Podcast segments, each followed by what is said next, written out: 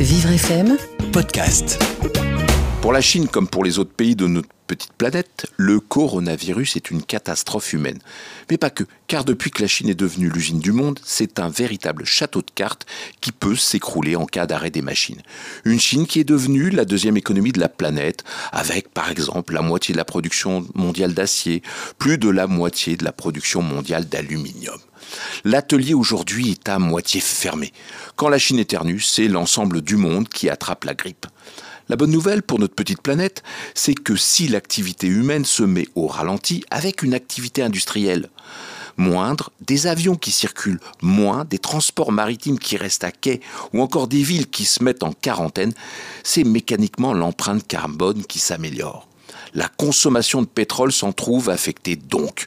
Or, depuis que la production de pétrole n'est plus un problème, il aura fallu recourir à de nouveaux moyens d'extraction, comme l'exploitation des schistes bitumineux ou l'extraction de pétrole en fond marin des exploitations pour lesquelles il aura fallu investir massivement et recourir à un endettement massif.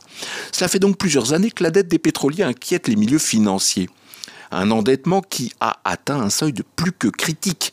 Tant que le prix du baril est élevé, tout va bien. Mais en cas de baisse de l'activité économique, c'est forcément le prix du baril de brut qui s'effondre. Or, depuis ces derniers jours, les prix de l'or noir ont baissé de 20%. Et c'est là que l'inquiétude de la dette de nos pétroliers ressurgit de nouveau car les spéculations vont bon train sur l'étendue de cette baisse de la consommation chinoise de pétrole.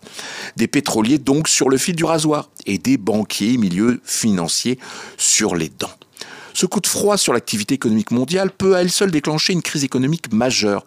C'est celle que l'on craint depuis voici plusieurs années. C'est ainsi que les scénarios les plus noirs commencent à se dessiner. Et si l'endettement de nos champions du pétrole pouvait de nouveau entraîner une crise financière majeure? Un scénario catastrophe dont la mèche serait assez paradoxalement la baisse de la consommation de pétrole, c'est-à-dire la baisse des prix à la pompe d'une essence devenue l'enjeu de tous les instants. Et dire que c'est la hausse des produits pétroliers qui avait provoqué la plus grosse crise économique des années 70. Comme quoi Mais maintenant, vous savez que le coronavirus peut être à l'origine de la prochaine crise économique mondiale. Vivre FM Podcast.